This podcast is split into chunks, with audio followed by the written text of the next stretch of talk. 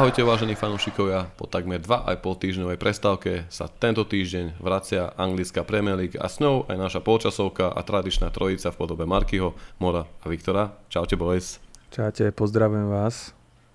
Čaute, čaute, v dobrej nálade sa opäť hlasíme. Dúfam, že ste chalani nabrali za tie 2,5 týždňa potrebnú energiu na to, čo tento víkend príde, pretože už v sobotu privítajú Červení diabli na domácom ihrisku magického štadióna Old Trafford líšky a veru nebude to jednoduchý súboj, čo dokazujú aj štatistiky z posledných vzájomných duelov, ktoré keď som si rozklikol, tak som zostal nemilo prekvapený pred prípravou na tento podcast, keďže z posledných 5 vzájomných zápasov líšky až 3-krát zvíťazili, raz sme remizovali s nimi 2-2 a naposledy sme nad nimi vyhrali 26. júla 2020. Wow. Tak ono po našom... To bol... Sorry Vicky, poď pokojne. Ale že to bol ten zápas, ktorý nám dopomohol k Lige majstrov, keď nám Jonny Evans v 94. minúte faulom na červenú kartu zrušil celý tlak, ktorý mal Leicester na nás v posledných minútach a nakoniec to bol ešte Jesse Lingard, ktorý dal gól v 98. minúte. Myslím, že asi prvý alebo druhý v sezóne, takže taký pamätný zápas, ktorý mi dlho ostane v pamäti, no a potom asi nebudeme radi spomínať na to vypadnutie z FA Cupu s nimi spred roka, no to bolo presne 21. marca, takže nepríjemné prehry, ale tak je na čase to zlomiť podľa mňa. Úplne si ma zabil, ak si dal tento príbeh, že Jonny Evans, to mi úplne vyšumelo z hlavy a naozaj to bolo vlastne tá druhá polovica sezóny, kedy v januári prišiel Bruno a vlastne mali sme tú spanilú jazdu v trojlistku Martial, Rashford, nie, tam to bolo akože celkom pohode. Áno. A dokázali sme... Áno. A tam... Keby sme tam prehrali s nimi, prepáč, že ti skáčem do reči, tak by sme skončili 5. vtedy a nebola by ani Liga majstrov, ak sa nemýlim. Áno. Takže by to bolo vtedy katastrofálna sezóna nakoniec pre Leho, ale bolo to 3. miesto a vieme, ako sme potom pokračovali ďalej. Áno, kúpili sme potom najdrahšieho obrancu na svete, mačku vo vreci. Ale nie, akože naozaj som bol z toho tak nemilo až šokovaný, prekvapený, že wow, to sme naozaj posledné zápasy takto dokafrali. Fakticky posledný zápas... Z októbra a zo října tejto sezóny sme dostali 4-2 od nich, ale to bolo na trávniku Leicesteru.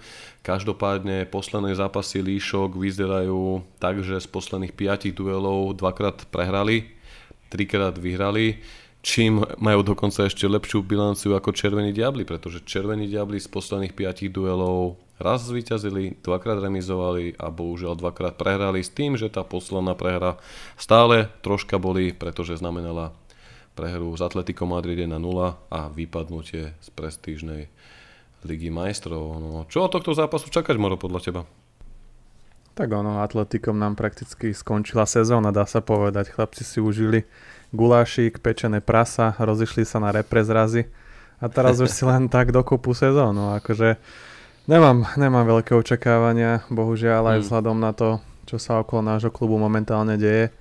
Aké vyhlásenia zase vypúšťajú niektorí do médií.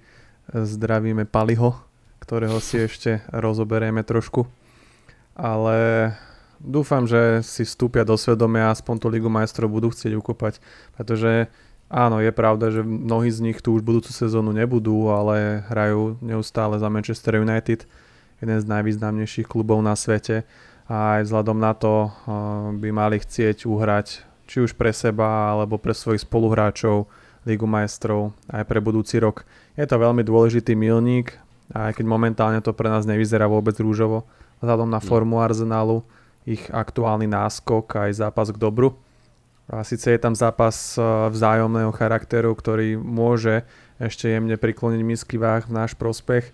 Stále je tam ako keby bodovo to vychádza lepšie pre nich. Takže na Leicester, štatistiky nehovoria v náš prospech, ale čo sme sa v tejto sezóne utvrdili už v mnohých prípadoch je, že nemusí to byť úplne smerodajné, dokážeme zahrať veľmi dobre proti silnejším tímom, naopak proti slabým nedokážeme premeniť množstvo šancí. Nemám popravde žiadne očakávania do tohto stretnutia, budem len rád, pokiaľ si užijem dobrý futbal, sa aspoň ako takým výsledkom aj 1-0, ale pokiaľ tí chlapci sa budú baviť a budú chcieť ukázať fanúšikom, možno jemné ospravedlnenie za vypadnutie z Ligy majstrov, na ktorú sme mali, aby sme postúpili ďalej, minimálne teda do ďalšieho kola. Tak to bude asi pre mňa momentálne dostačujúce a už nejakú tú sezónu aspoň s odsťou dohrať, keď už teda nič nemôžeme vyhrať. Veľmi pekne si to povedal a nie len, že Arsenal chytil formičku v tých posledných zápasoch, ale aj Tottenham, ktorý sa dostal pred United do jeden bodík. Fakticky tiež z posledných 5 duelov, podobne ako kanonieri, len raz prehrali.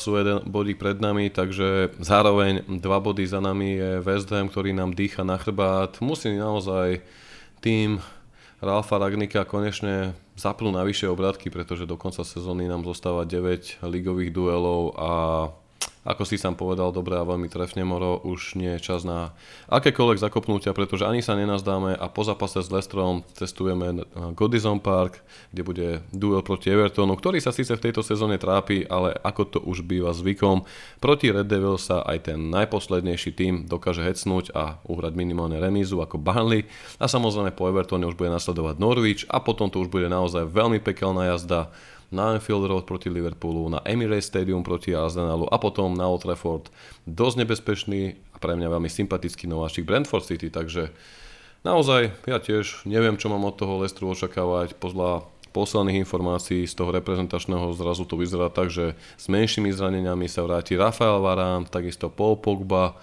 ale uvidíme, Prešiel by som asi k novinkám za ten uplynulý týždeň, kedy polčasovka nebola. Samozrejme našich patronov sme troška obohatili a spríjemnili náladu troška takým bláznivým podcastíkom. Oni vedia, my vieme. Užili ste si to, chalani? Bolo to fajn?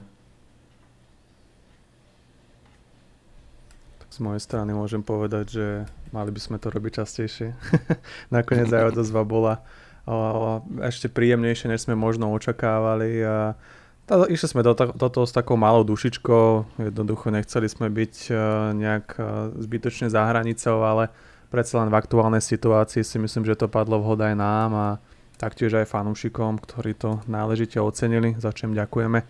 A aj to je jedna z výhod vlastne byť našim Patreonom, že títo ľudia za podporu, ktorú nám prejavujú, získavajú napríklad aj takýto exkluzívny obsah. Ponuštek v podobe hodinového pojem. Ani to nechcem našať stenta podcastu, ale áno, troška sme sa opustili po pár pivečkách s Víkom z Morom a troška sme to poňali bez servítky. Ale mimo iného si Vík naozaj pripravil fantastický kvíz, ktorý oštartoval prvé kolo minulý týždeň. Vík, tento týždeň pripravuješ ďalšie kolo? Jasné. Opäť taká novinka z našej strany. Ešte možno povzdvihnutú ten koniec sezóny, ktorý už naši chalani asi, ako ste naznačili, sa bude iba dohrávať, veľa bude záležať od toho vzájomného zápasu s Arsenalom, ale áno, taká novinka, do konca sezóny máme pripravené mesačnú výhru pre najlepšieho vlastne kvízara, alebo ako to nazveme, najlepšieho áno, kvízmajstra človeka. Quizmajstra. Áno, to som ešte nedomyslel, tú cenu, alebo ako to nazveme. Ale áno, to je 7 otázok z rôznych oblastí, či už zo súčasného historického United, takže sa na čo tešiť každý týždeň jeden podcast. Quiz. Quiz a za mesiac si teda spočítame všetky tie body a vyhlasíme nejakého víťaza.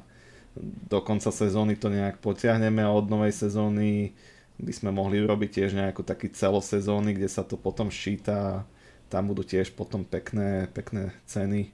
Takže ja si myslím, že to malo tiež úspech, nejak cez 22 ľudí sa zúčastnilo, vy ste chalani na to kašali, za čo vám pekne ďakujem.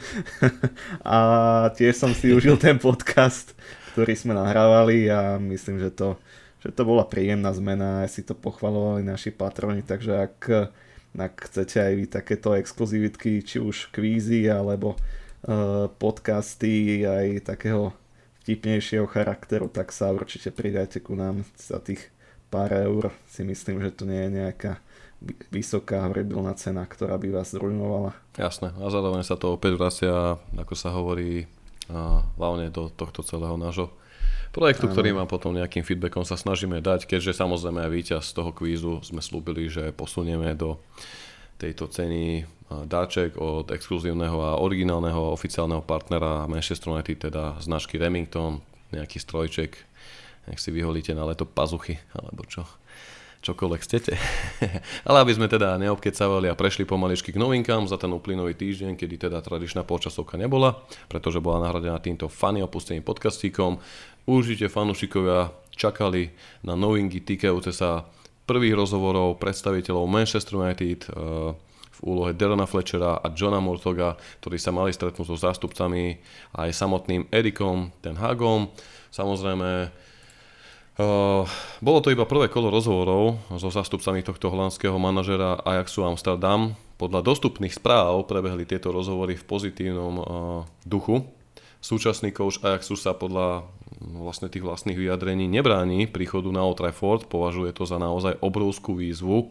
Fanúšikovský portál Streety News tvrdí, že ten Hag by chcel za jedného zo svojich budúcich asistentov niektorého z bývalých hráčov. Najskôr sa tam špekulovalo napríklad o Riovi Ferdinandovi, ale tento na svojom Five kanáli na YouTube poprel, ale zároveň je stále v hre možný príchod aj Robina van Persieho, Ruda van Nistera alebo Japa Stama, takže moro to by mohol byť pekný sen.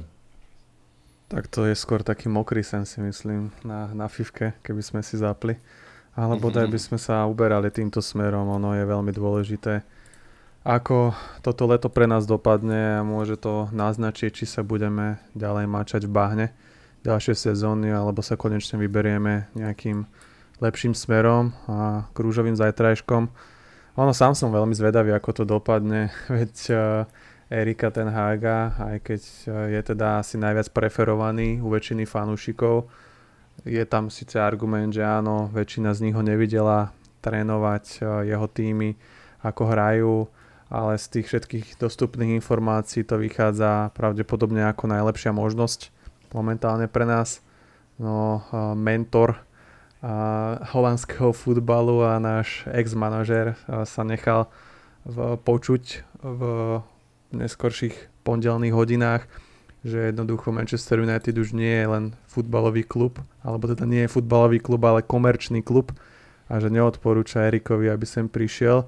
Bolo to trošku vytrhnuté z kontextu, on hovoril, že určite je to pre ňoho veľká výzva a posunulo by ho to v kariére, ale že možno by bolo pre ňoho lepšie zvažovať, keď už angažmá v nejakom klube, ktorý sa viac zaoberá futbalom, než tou komercializáciou. No a to je presne to, čo sa bude musieť zmeniť v našom ponímaní Manchester United ako klubu. Ak chceme dosahovať opäť najvyššie méty športového charakteru, tak budeme musieť prijať takých ľudí do vedenia, ktorí sa tomu budú venovať a budú tým žiť od rána do večera a nebudú len riešiť, akých sponzorov privedieme. Áno, presne tak, bavíme sa o tom neustále. O Erikovi ten Hagovi možno nemáme taký prehľad, čo sa týka tej holandskej ligy a všetkých tých zápasov. Ja sám sa priznám, že som Ajax sledoval hlavne v Lige majstrov, pozrel som si Schlager proti Feyenoordu, ale inak nesledujem tú holandskú ligu ako že live. Ale aj podľa jedného z najznámejších holandských novinárov, Majka Verwiho, ktorý je zvyčajne veľmi dobre informovaný o tamojšom holandskom futbale, aj ten vyjadril svoj názor na tieto špekulácie a on sám tvrdí, že Edwin van der Sar nebude, a takisto aj Marco Vermaas, akože nebudú brániť, alebo nemala byť tam žiadna prekážka zo strany Ajaxu Amsterdam voči Edwinovi, teda voči Erikovi ten Hagovi, ak by naozaj do toho Manchesteru aj tých chceli ísť. My ťažko môžeme hovoriť o tom, ako to naozaj dopadne, ale aj Samuel Luckhurst z Manchesteru Evening News, ktorý síce nemá také zarušené prestupové informácie ako napríklad milovaný Fabrizio Romano, ale z tej back inside zóny z Manchesteru, keďže na každom zápase žije priamo v Manchesteri, má takisto informácie, podľa ktorých je ten Hag favoritom a má sa rozhodovať medzi ním a Mauriciom Pochettinom.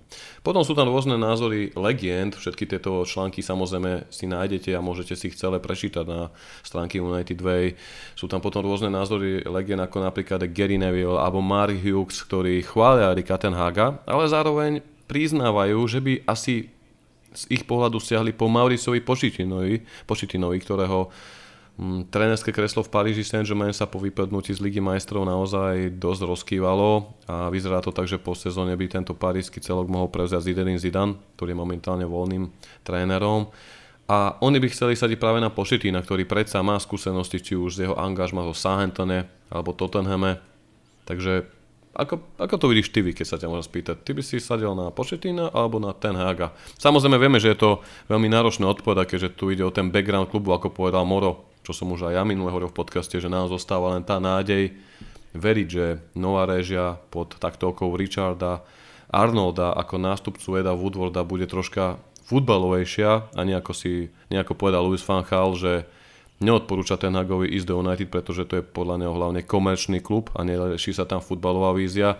Tak ja chcem vidieť to malé svetelko na konci tunela, nie že by som bol nejaký, poviem príklad teraz, opitý tým alebo nejaký naivný, že sa to zrazu zmení, ale predsa bude tam George Mutok, bude tam Darren Fletcher, má tam zostal Ralf Rangnick ako konzultant, takže v tejto trojkombinácii ako jeho poradcov, vyšších asistentov v štruktúrach klubu zobral by si ich Pochettina alebo toho Ten Haga? Áno, je to všeobecne ťažká otázka. Bavíme sa o tom posledné mesiace a myslím si, že aj vzhľadom na to, čo sme si už povedali a čo už bolo povedané, že Ten Hag má záujem, sám som nesčítal kvázi overené informácie o tom, že má záujem prísť, len problém bude samozrejme v tom, že klub sa nerozhodne zo dňa na deň a dáva ohľad aj na tie marketingové veci a samozrejme na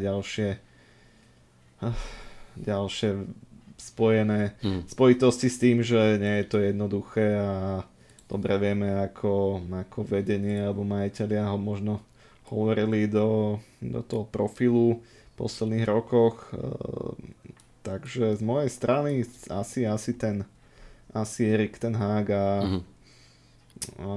on má aj záujem sem prísť, len ako vravím, on tiež potrebuje odpoveď čo najskôr, pretože verím tomu, že nebudeme jediný väčší tím, ktorý sa bude zaujímať o jeho služby, hoci možno momentálne to vyzerá tak, že všetky veľké celky z Európy majú o svoju budúcnosť postarané, a to sa môže kedykoľvek zmeniť, môže skončiť napríklad Conte, ako sa stalo počas minule a ako prešiel teda do Tottenhamu tejto sezóne, takže naozaj to bude ťažké. Takisto som čítal informácie, že boli diskusie už aj s Pochettinom ešte niekedy na prelome februára, marca, a klub má podľa všetkého preferovať tohto Argentínčana a takisto by boli radi, tam sa mi páči ten konflikt záujmov, že PSG nechce Pochettina prepustiť, radšej by si nechali zaplatiť tú výkupnú klauzulu od United napríklad a tak ďalej. Samozrejme United to nechcú zaplatiť, takže si počkajú na to, kým Pochettina vyhodia, takže je to začarovaný blúdny kruh a tak uvidíme, že ako sa to vyrobí celé.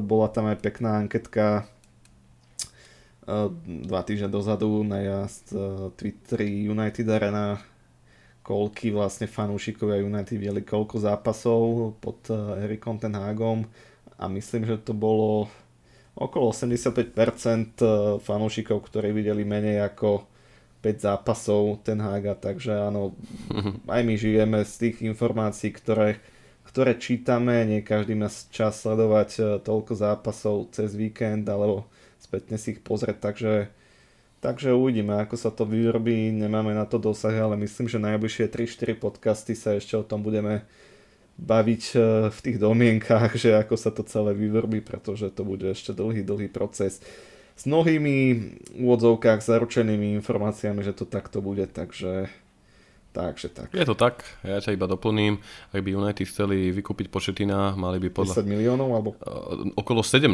by museli zaplatiť až za Pochettina €1 milión a pričom za Ten Haga by to malo byť nejakých 5. Ale zároveň takisto tu je taký konflikt záujmov, samozrejme sú to také šumy backgroundové z prostredia United, že časť predstaviteľov klubu práve hľadí na Pochettina ako na marketingovo zvučnejšieho a známejšieho trénera, aj s tou súvislosťou, že už pôsobil v tej anglickej lige a má, aj keď nikdy nevyhral nejakú trofej, jeho maximum bolo to finále Ligy majstrov proti Liverpoolu, ktoré prehral a hneď na to sezónu fakticky letel, lebo ho nahradil Jose Mourinho, ale mal výborné výsledky, čo sa týkalo práce s mladými hráčmi. Ja sa priznám, že keď trénoval Tottenham, tiež som si Tottenham veľmi rád pozrel, lebo hrali podľa mňa veľmi pekný futbal. Bolo to práve v období, keď nás trénoval pred Ole Mourinho, takže bolo to také, že hrali celkom pohodičký futbal, ale uvidíme, no. David Orstein z The Athletic v programe pre Sky Sports oznámil, že Manchester United bude chcieť v najbližších týždňoch dokončiť tento nábor a rozhodnúť sa. Možno tuto nahráva tá vec, že Ten Hag je jednou nohou na odchode z klubu, ako ste dobre poznamenali, chalani. Kolegovia, má viacero ponúk z Európy, dokonca som zaznamenal špekulácie, že čisto informatívne rozhovory mali byť aj zo strany Realu Madrid, kde začína už určitá nespokojnosť s Karlom Ancelottim, ale tak to už sú naozaj špekulácie, ktoré sa budú ťahať až do letného prestupového okna. Čo iba dodám, že Ten Hag prevzal Ajax v roku 2017, triumfoval s ním v holandskej lige v roku 2019 a 2021 a jeho zmluva je platná do roku 2023. A pomimo Ten Haga a Pochettina sa spomína aj Julen Lopetegui z FC Sevilla alebo coach Španielska Luis Enrique. No ja keď vidím tento shortlist vedenia, bol by som rád za Ten Haga, za predpokladu, že tá nová réžia Arnoldová mu dá naozaj čas a nebude toto isté ako s Fanchalom, že mu slubovali 3 roky a po 2 rokoch ho odpálili, alebo Mourinha, ktorý tiež po 2,5 roku dostal košom a pritom tam mal výsledky. Nechcem sa teraz baviť o tom, dohral aký futbal, kto mal aký vyhovujúci, nevyhovujúci štýl, vieme aký futbal predvádzali pod Fanchalom, vieme aký pod Mourinhom, ale v môjho pohľadu ten Mourinho v prvej sezóne ako prvý manažer v histórii United siahol na 3 poháre, v druhej skončil na druhom mieste, čo bolo najlepšie umiestnenie od odchodu Fergusona a aj tak ho v tom kľúčovom lete pred tou jeho treťou sezónou v klube nepodporili a následne ho vyhodili. Takže pokiaľ by došol Ten Hag, naozaj by potreboval konečne asi taký prístup minimálne ako Ole, že jednoducho budú mať s ním trpezlivosť, dajú mu peniaze na posteli, ale bude ho čakať naozaj veľa roboty s týmto kádrom, ktorý tam máme, pretože vidíme stále, čo sa deje. Ten Hag sa nechal počuť, že momentálne sa sústredí len na obdobie do konca sezóny a všetku energiu vkladá do súčasného tímu, keďže chce z tejto sezóny získať maximum a Ajax je stále ešte v hre o 3 trofeje. Takže povedal to naozaj veľmi diplomaticky. Mne sa páči aj tá predstava Ten Haga, že by chcel niekoho z bývalých hráčov, či by to bol Japstam, ktorý už má trénerské skúsenosti ako hlavný manažer, alebo Robin van Persie, ktorý tú trénerskú prax tiež zbieral vo Feyenoorde, ak sa nemýlim, alebo Ruud van Nistelrooy. Čo hráč, to meno, to pojem, to charakter, takže ľúbi sa mi tá konštelácia, ktorá by tam mohla byť, ale uvidíme. Ja som toto spomenul, pretože to bola jedna z tém, ktorá minulý týždeň rezonovala v tom fanúšikovskom priestore Červených diabolov a rovnako rezonovali aj informácie o blížiacom sa podpise novej zmluvy pre Bruna Fernandesa, ktorého chce vedenie možno odmeniť a zároveň si ho poistiť, aj keď tá jeho aktuálna zmluva platí do roku 2025. Ale zaručuje mu týždenný plat vo výške okolo 125 000 libier, pričom podľa tejto vylepšenej zmluvy by mal zarábať dvojnásobok, takže okolo 240 000 libier. Nepríde ma to troška uponáhlané, chalani, vzhľadom na to, že ešte má platný kontrakt ďalšie 3 roky, nevieme, kto bude nový tréner, nepríde ma to znova troška také, že nechcem povedať, že zbytočné, lebo ak si z tohto kadra niekto zaslúži možno nejaký bonus, tak je to z môjho pohľadu len De Gea a práve Bruno, ale chápete, ako to myslím. Nie je to uponáhlané, Mor? Tak my sme tým preslávaní tak trošku, že robíme podobné kroky, ale myslel som, že to skončilo odchodom Woodwarda, no presne ako si spomenul. Prakticky má prísť nový manažér, ktorý si toto bude chcieť budovať podľa seba. Aha, všetky kroky by mali smerovať prakticky od jeho rozhodnutia, aj keď bude oficiálne predstavený až po konci sezóny. Respektíve môže byť aj skôr, ale príde do klubu až po konci sezóny.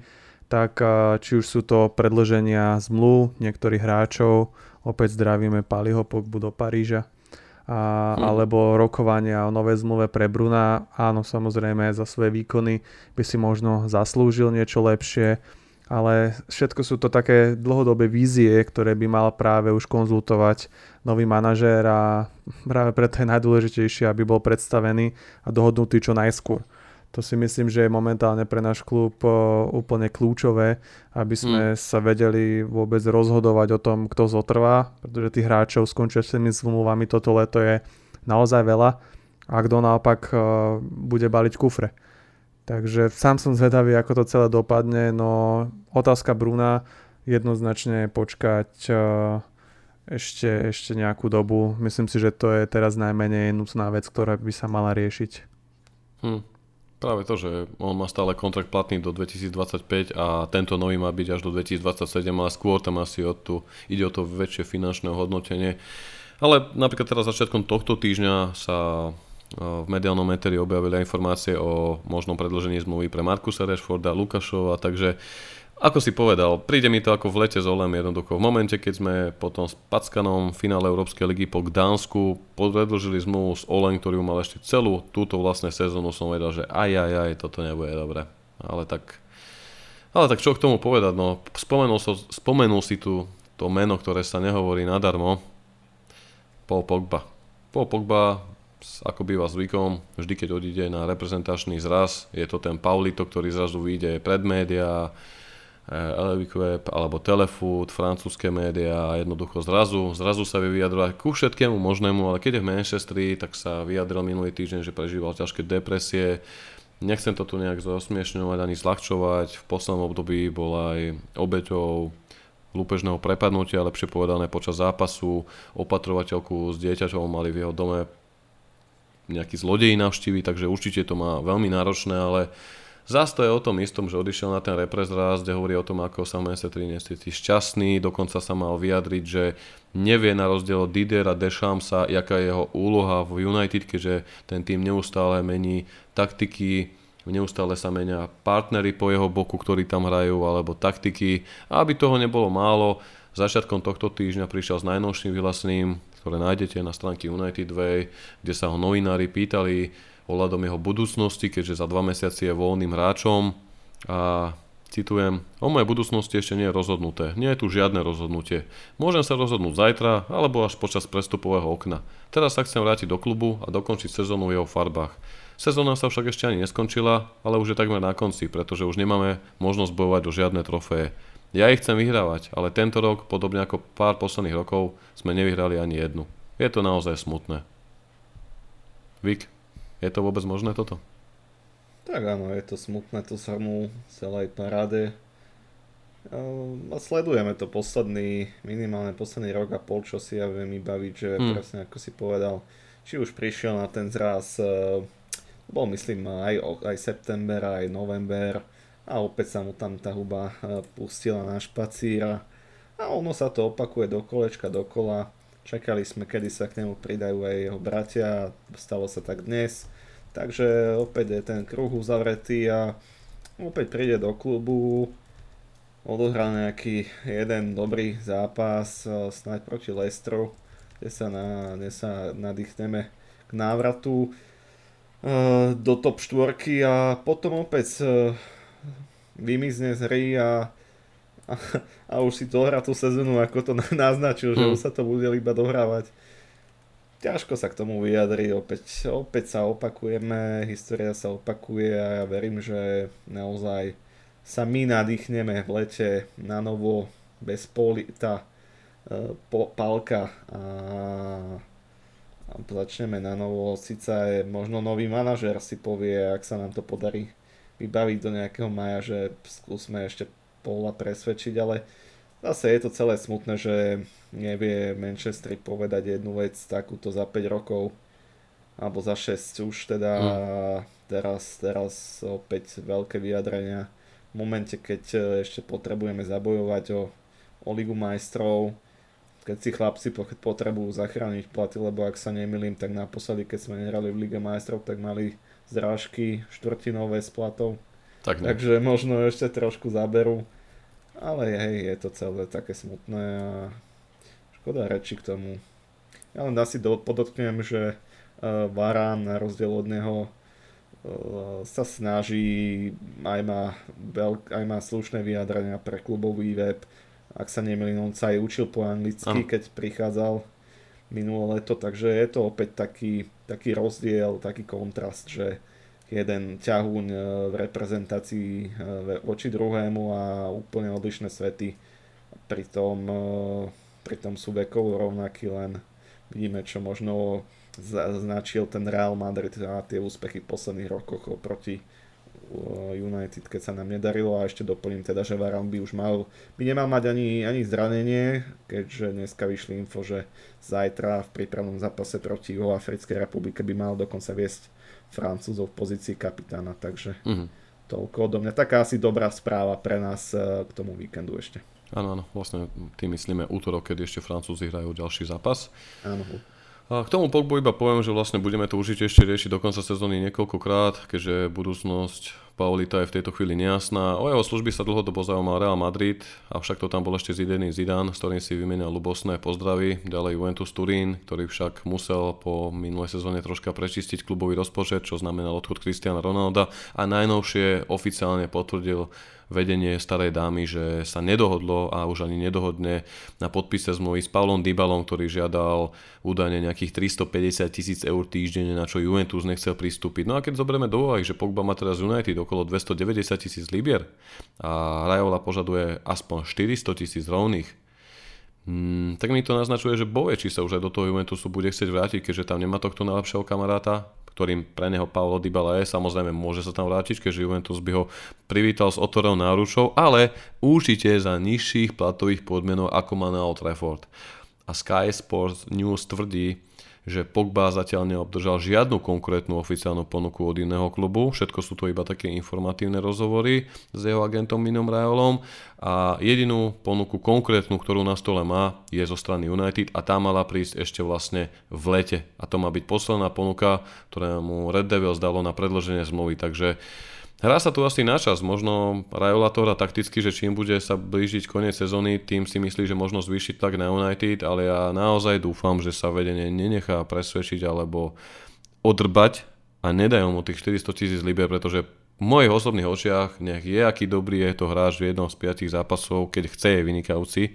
Ja viem, že keď Pogba má svoj deň, patrí medzi najlepších hráčov ligy, ale bohužiaľ je to ani nie v štvrtine zápasov, ktoré odohrá, a to za posledné 2 roky tých zápasov z celkového počtu odohral menej ako polovicu, takže pre mňa on takým symbolom tých neúspechov, odkedy došiel, a v mojich osobných očiach sa mal pakovať spolu s Mourinhom.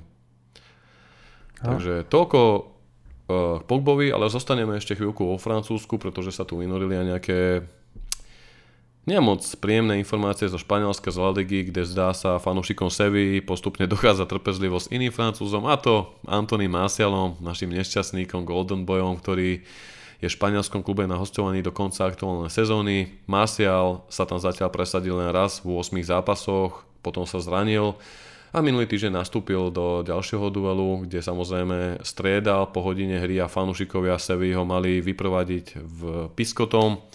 Čo je opäť asi nemoc veľmi príjemne ako pre hráča, ale samozrejme aj pre United, keďže Martial sa tým pádom pravdepodobne určite v lete vráti na Old Trafford. Sevilla neprejavuje záujem o jeho dlhodobé angažovanie, takže znova, toto je všetko to, že nový tréner príde a ešte ani nebude mať čas sa nejak rozkúkať a už bude musieť riešiť takéto dôležité témy. Takže či sa to bude týkať novej zmluvy pre Pogbu, alebo v prípade Martiala a ďalších iných hráčov, čaká ho naozaj veľa práce. Podotýkam, že Antonyho kontrakt na Old Trafford vyprší v lete v roku 2024. Kalani, myslíte si úplne iba v krátkosti, že jeho budúcnosť ešte môže byť na Old Trafford? Vedíte, že sa Tony môže prebudiť a že to nebude 50 million down the drain?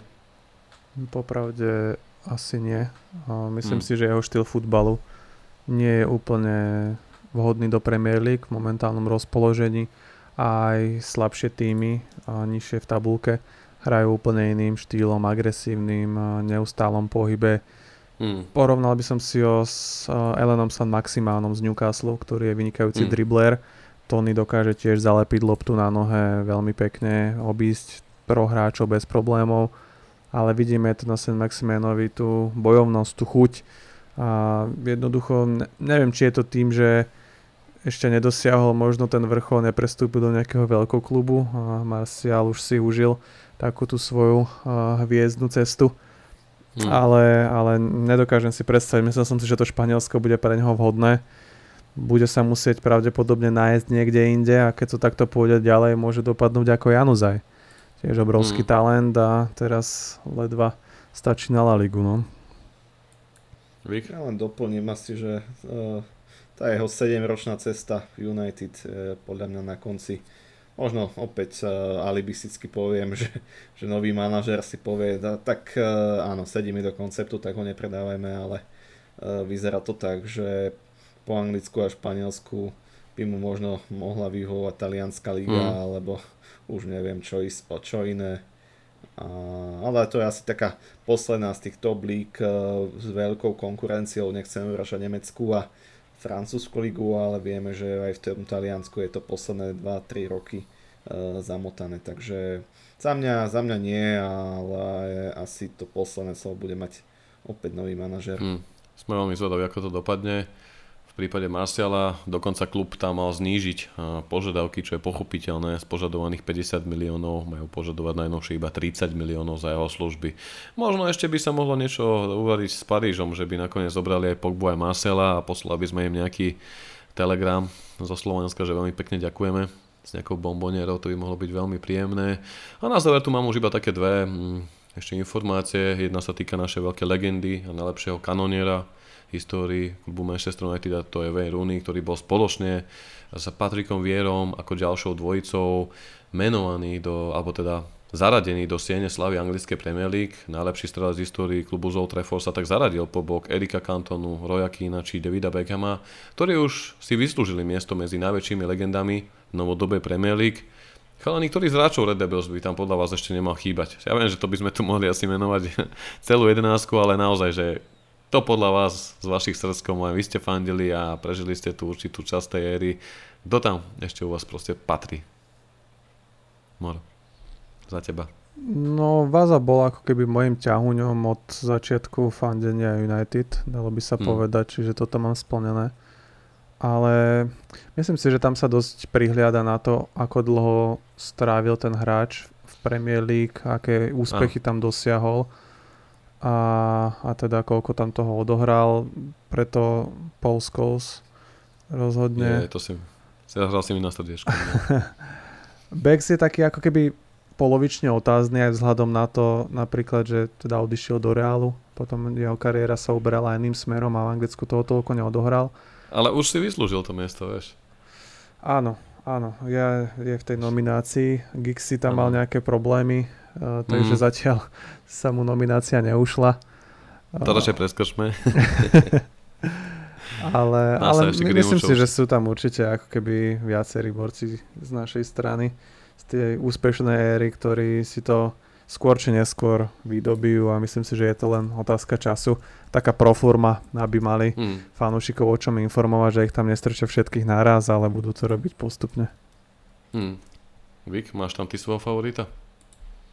Tak už bolo povedané, že Ryan Giggs a Paul Scholes, ja mám tu na plagáte na stene, okrem nich aj Edwina van der Sara, ktorý hral dlhé roky za nás a predtým aj za Fulham, takže on spĺňa aj tú nejakú podmienku o dlhovekosti v Premier League, má aj tú šnúru natiahnutých minút bez gólu.